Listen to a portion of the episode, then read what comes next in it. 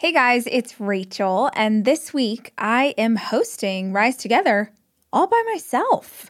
Dave Hollis is actually recording his audiobook right now, which means he has to preserve his voice.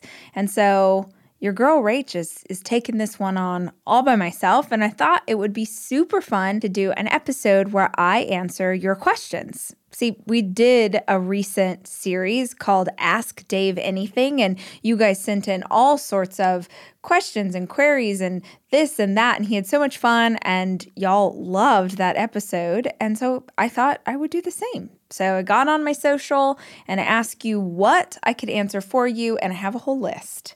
So I've not looked at these yet. We're going to jump right in, and hopefully, there's something in this list of questions about relationships with our romantic partner or our children or ourselves that will be helpful to you. I'm Rachel Hollis. And I'm Dave Hollis. And we're married. For like 15 years. And we have four kids. That's like a thousand kids. We've been foster parents to four kids as well. And we're running a business together. That's a lot of things. It is a lot of things. But we know that it's possible to have an exceptional relationship regardless of the stresses you have in your life. So, if you want some tips and tricks on how we get through all the things, this is Rise Together.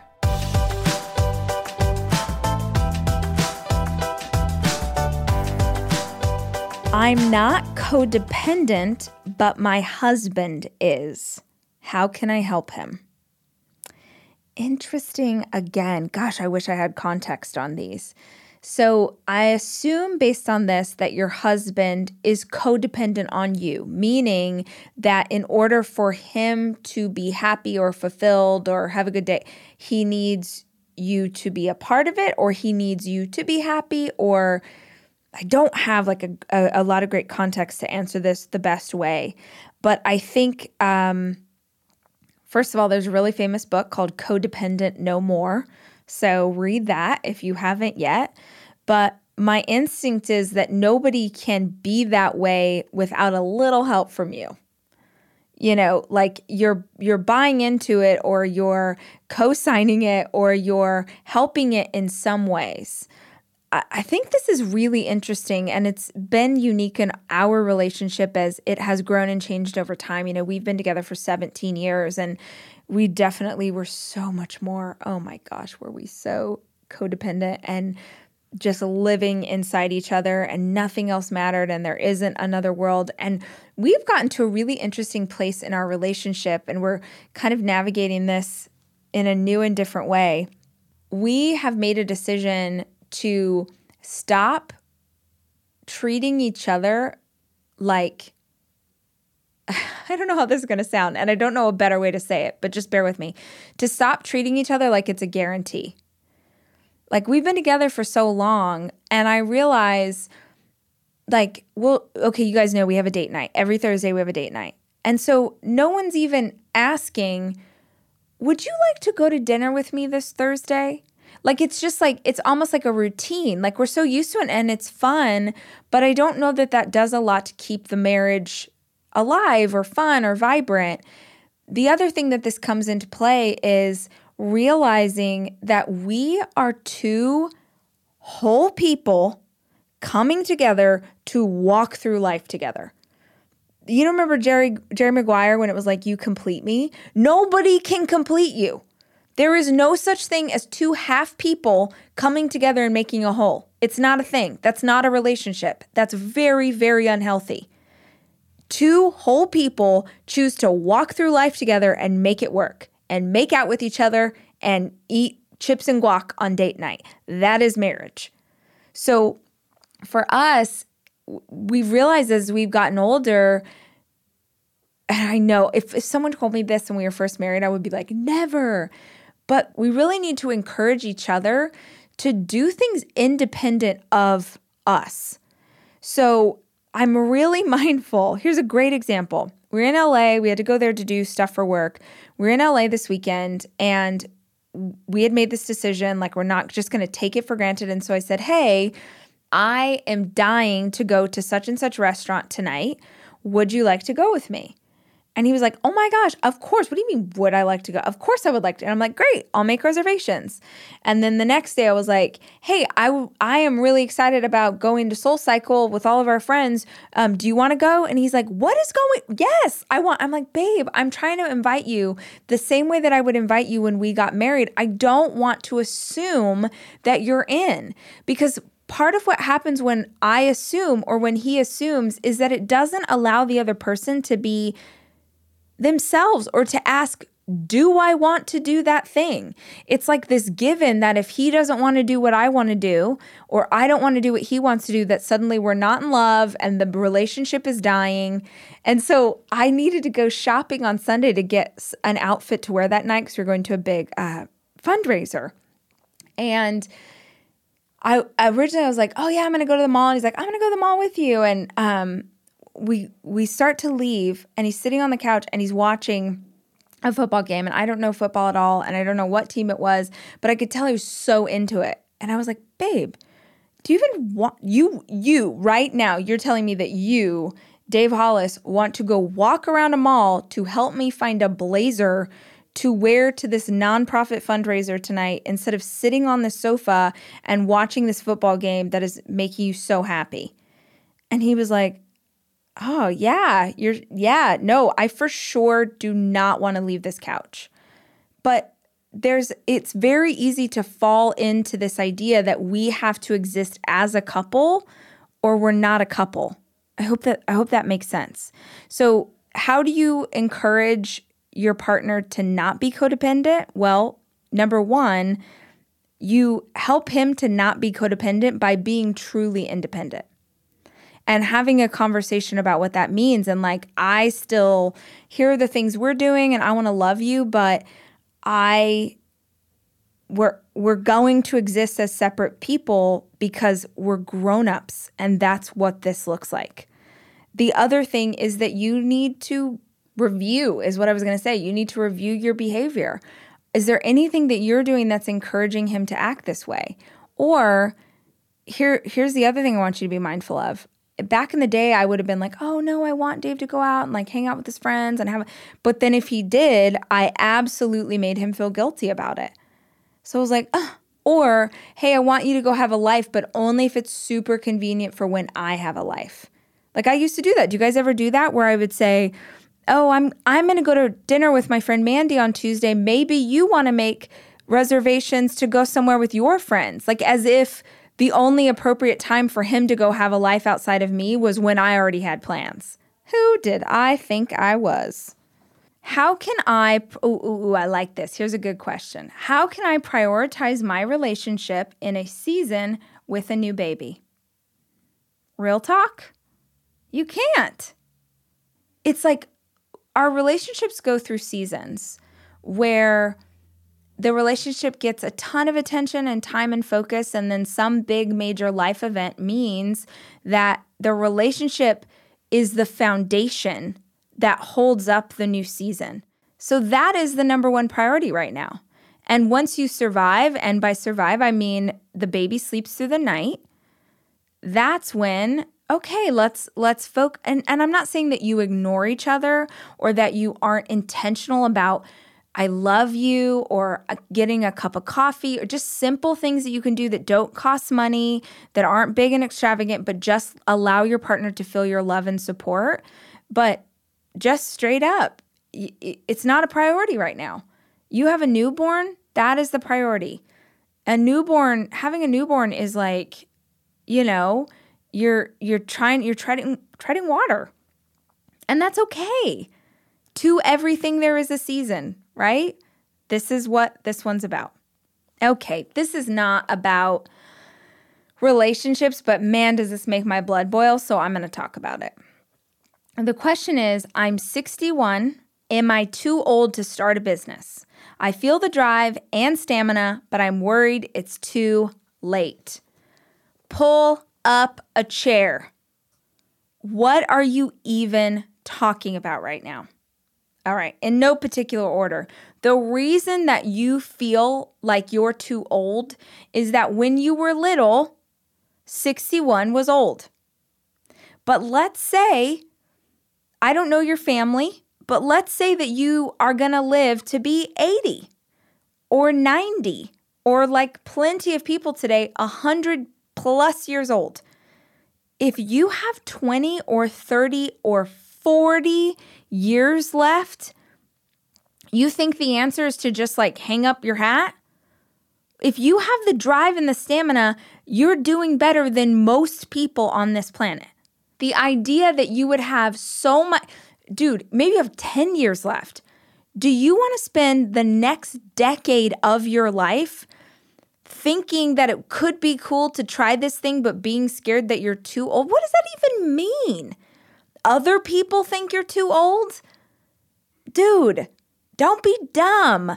If you are excited about it, just try it. I want you to remember 2010. Can y'all remember 2010? Here's another one. Here's a more like magnificent. Can y'all remember 2000? Remember when it was New Year's Eve, 1999, and we thought that the world was going to end? If you're a young a young Gen Z or whatever and you don't know what I'm talking about, just there was a time we all thought the world was going to end. And do y'all remember that night? That was 20 years ago. 20 years. How much has your life changed? How much have you changed in 20 years? Just think think through that for a minute. Think of all maybe there were babies, maybe there were relationships, maybe you moved homes, maybe you moved cities, maybe there was illness, maybe there was death, maybe there were beautiful things and vacations. Like how many things have happened since 1999, New Year's Eve? Okay, if that was all you had left, my 61 year old friend, if you were only making it to 81, what could you accomplish with the same amount of time, but with 20 more years of knowledge? Holy crap. So many things. So many things. And what if it's not 20? What if it's more?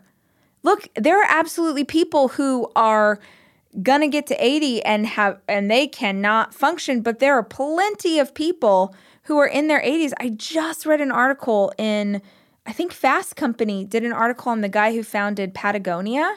He is in his 80s, still rocking, still doing his I mean, you could make go Google how many entrepreneurs are still doing amazing things and watching over their businesses and helping and advising in their 80s and beyond because they have the heart. And frankly, I think that if you are doing something exciting, you're doing something that brings you passion, you're doing something that's fulfilling, it's actually going to make you feel younger. Hey, Rach, what's the biggest mistake you've made in your business so far? what pops into my head as the biggest mistake, and I don't know if this will resonate with you entrepreneurs, but because I had earlier in my entrepreneurial career, I had some insecurity about being young and doing this and maybe not having the knowledge. It's why I feel so confident now was I've just fought really hard to make sure I know what it is I'm doing. There were times in my career where I allowed someone who proclaimed to be an expert, and you can't see me, but I'm doing air quotes. Someone who said they were an expert, and I allowed them to sway what I knew to be true about my audience or what I knew to be true about what would work. And every time that I have allowed someone to come in and kind of tell me, oh no, this is how it's supposed to be, every time that has been a bad decision financially that has been detrimental for our community. So the biggest mistake, and I, I have had to learn this again and again and again because when we don't learn something the first time, God gives us plenty of opportunities to get it right, is thinking that because someone was older or had more experience in a certain area, that they knew my business better than I knew it. And the advice I would give to entrepreneurs about how to not fall into this trap is to just obsessively learn all you can about your industry and businesses like yours and how to scale. Because, like, for instance, I'm in the process of hiring a CMO. That's a huge role, it's a very expensive hire, it's a big deal. and I'm going very slow and being very methodical about we how we find this person. And all of these people that I've talked to have a ton of experience and have, you know, CPC and, you know, uh, this and like words and fancy things and all of, and I know enough about what they are talking about to make sure that I'm not about to be screwed over because that is what has hurt me in the past was someone would throw out big fancy words and I'm like trying to be funny for you. I actually know a lot about digital marketing. Um, but someone would throw out a bunch of big fancy words, and I would just presume that that meant that they were smarter than me. And so I'd let them run. And then four months later, when it was all burning down around me, it would be like, oh no, actually, if we would have just done it the way that I know works, we would not be in this pickle.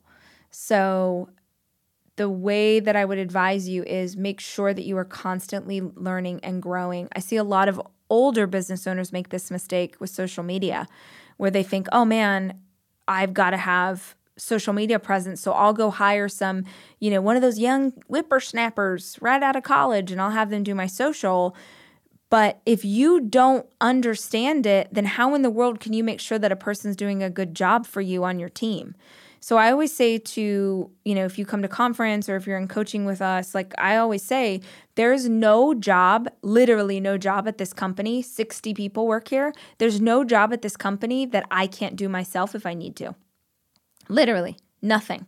Now, can I do it as good as some of these people? No, but I can do it because if I don't know how to do their skill, then I am at risk for them going far off the rails and me having no idea that my business is burning down around me. Do you have any tips for rocking a job interview? Yes.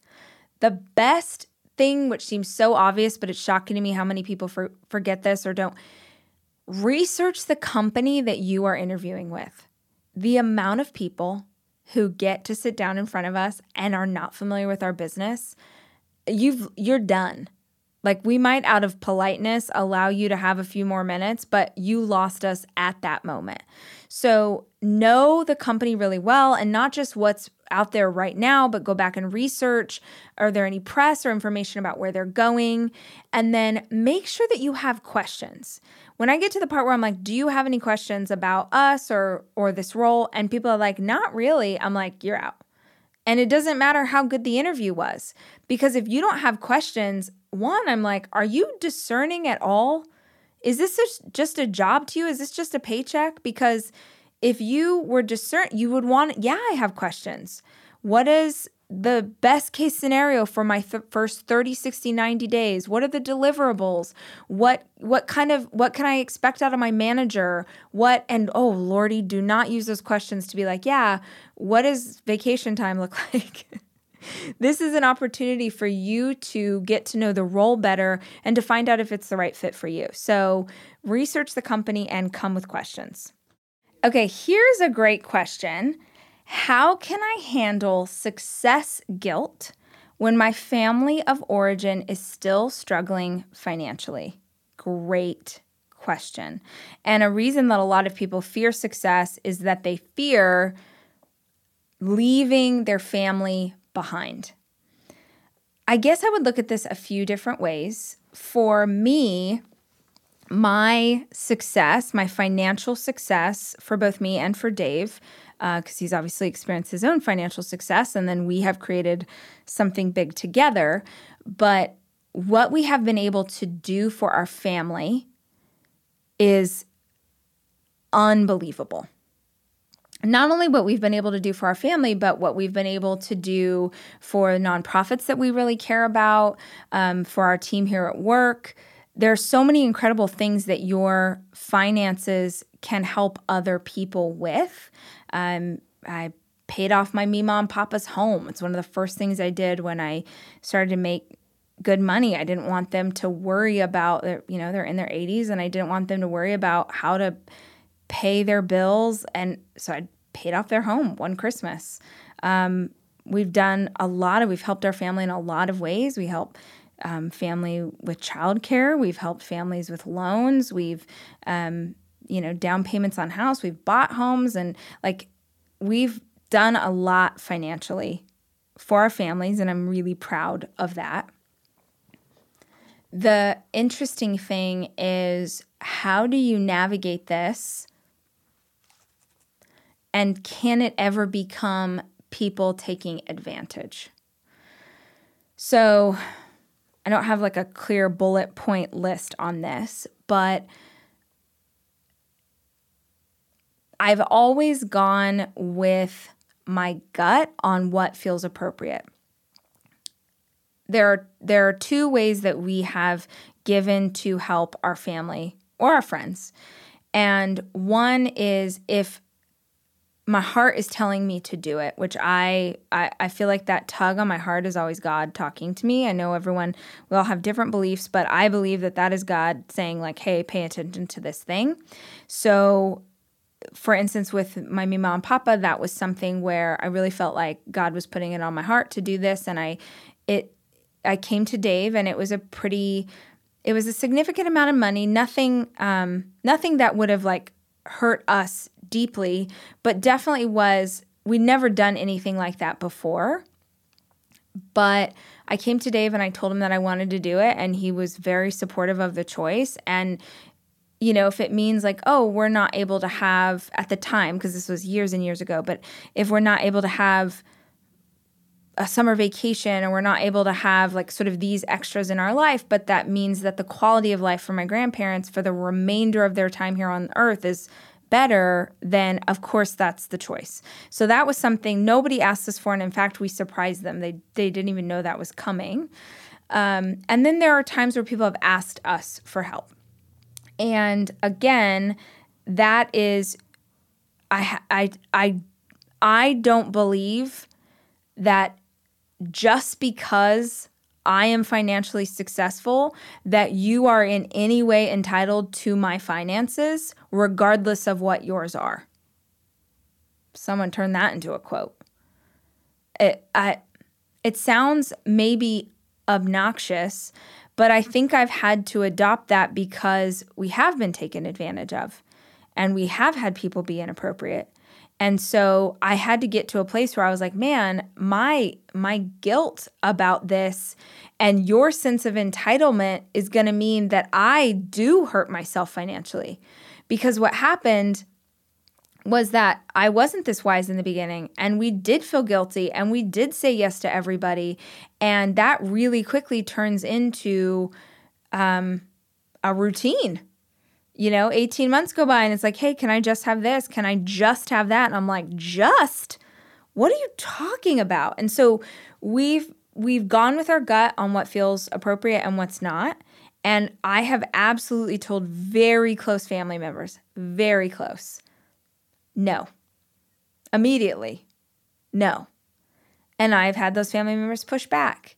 I can't believe you have all this money I can't believe that you would not just help me out for this little bit of time. And I'm so grateful. I had listened to a podcast, I can't remember when, but it was Byron Katie on Super Soul Sunday with Oprah. And she said this line that I have never forgot and that I have used in a million different situations. She said, Defense is the first act of war.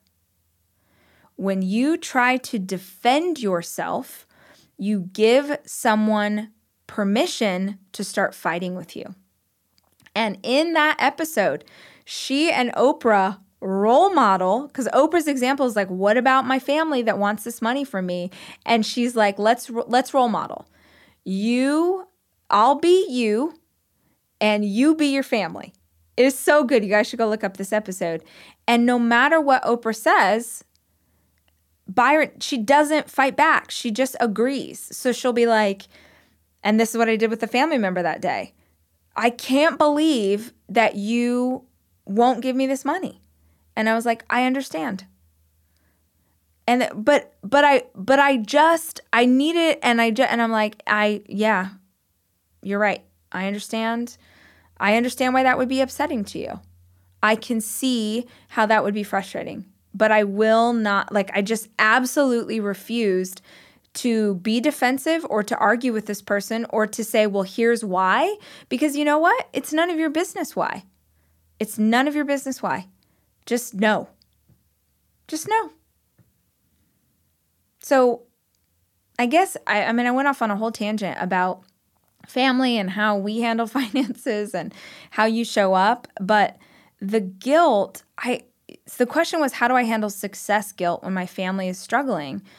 I think if you can and when it feels appropriate, you you show up for the people that your heart tells you you're supposed to show up for because that is I believe that I have this business and I was given this opportunity and I have this platform because God knows I will be a good steward of what I have been given.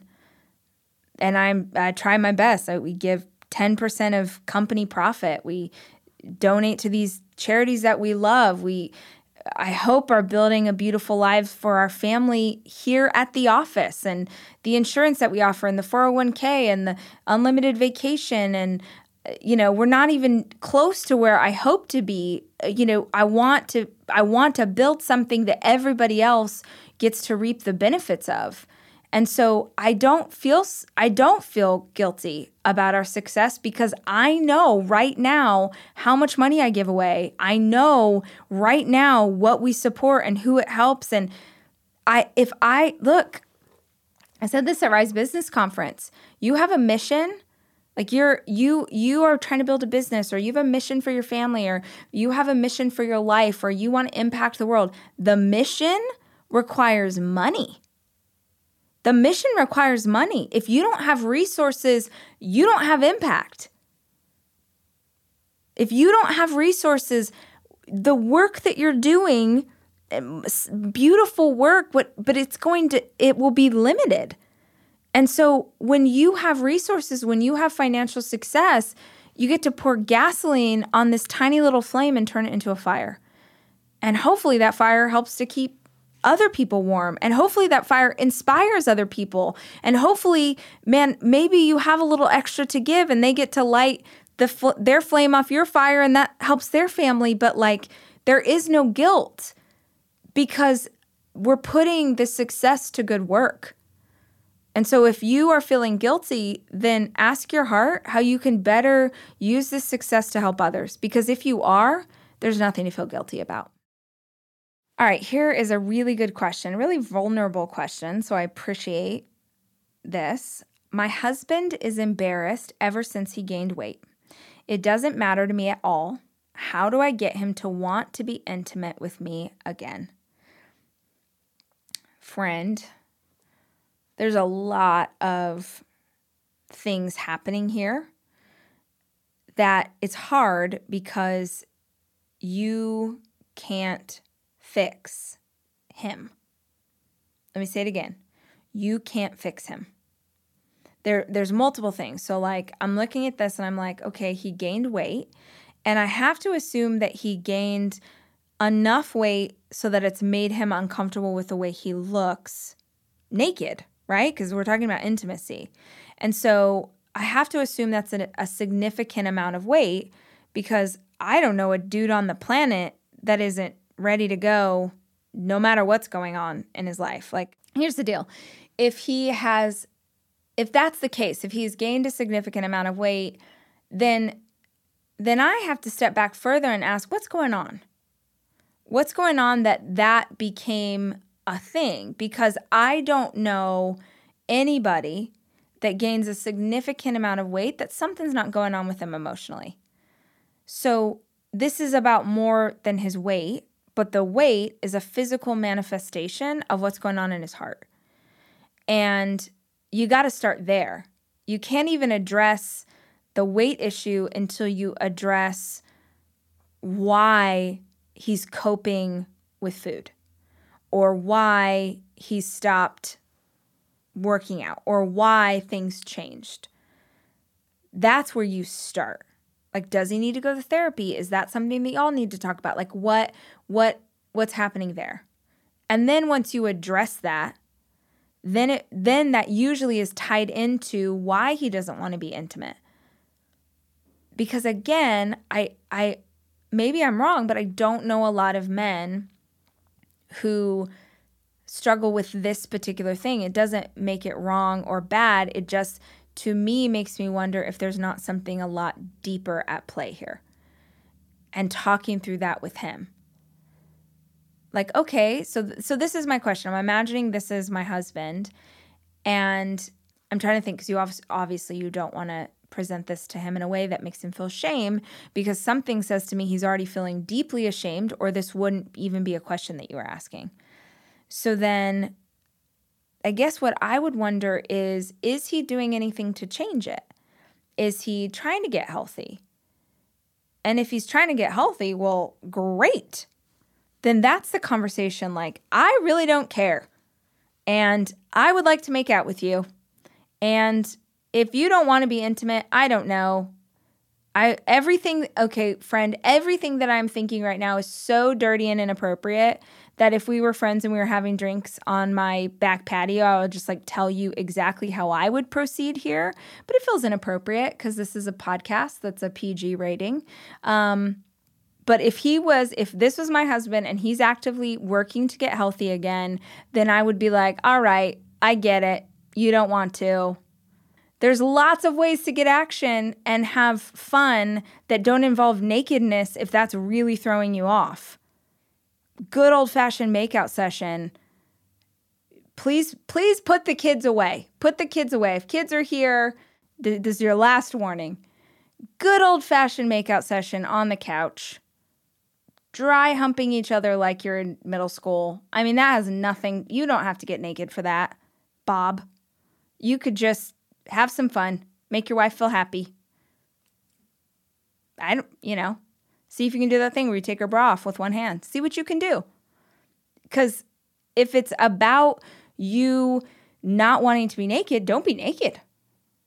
There's lots of ways to have an orgasm without getting naked.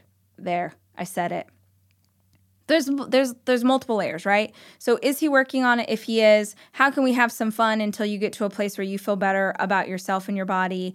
If he's not working on it, then that's an entirely different question. Hey, this is really affecting our marriage and our love and if this is a thing, you know, why aren't why aren't we walking through this and why aren't we trying to get help? And um so what does that mean? And then going even even deeper to the core problem because you can solve all the stuff on the surface and if you haven't addressed that core problem this is going to happen again or bubble up or get worse. So why did the weight happen in the first place? Because i'm assuming again that this is something drastic and that this is not something that existed before. You do not have to there is no right size to have some fun in the sack. Maybe is that what bob needs to hear do you need his name's not Bob? I don't know what his name is. But if you need to hear this, Bob or Carol or Sarah or Chloe or whoever needs to hear me say this, oh, you can have some good sex at any size and weight that you are. The I checked. Weight has nothing to do with whether or not you can feel those things. So, man, live your life. Okay, guys, I hope you liked this Q&A with Ray Ray. We have a super fun idea, which is having questions but hearing them directly from you. So we put together an answering machine. I mean, I'm a child of the early 90s, so I understand it's not a real answering machine, it's like a voicemail. But if you have a question for Rise Together or me on the Rise podcast talking about business, please call 737 400 HOCO. That's 737 400 4626. So call, ask your questions, be sure and say your name, and hopefully you'll be on an upcoming episode of one of our podcasts. Until next time, be sure and subscribe to the podcast. If you are listening and you are not subscribed, don't be rude. It really helps us if you hit that button so that you get a notification every single time we post a new episode. And as always, if you thought this was helpful, I'd super appreciate if you shared it with a friend or screenshot it and put it on social, tag me and hashtag Rise Podcast so I can hear what you thought.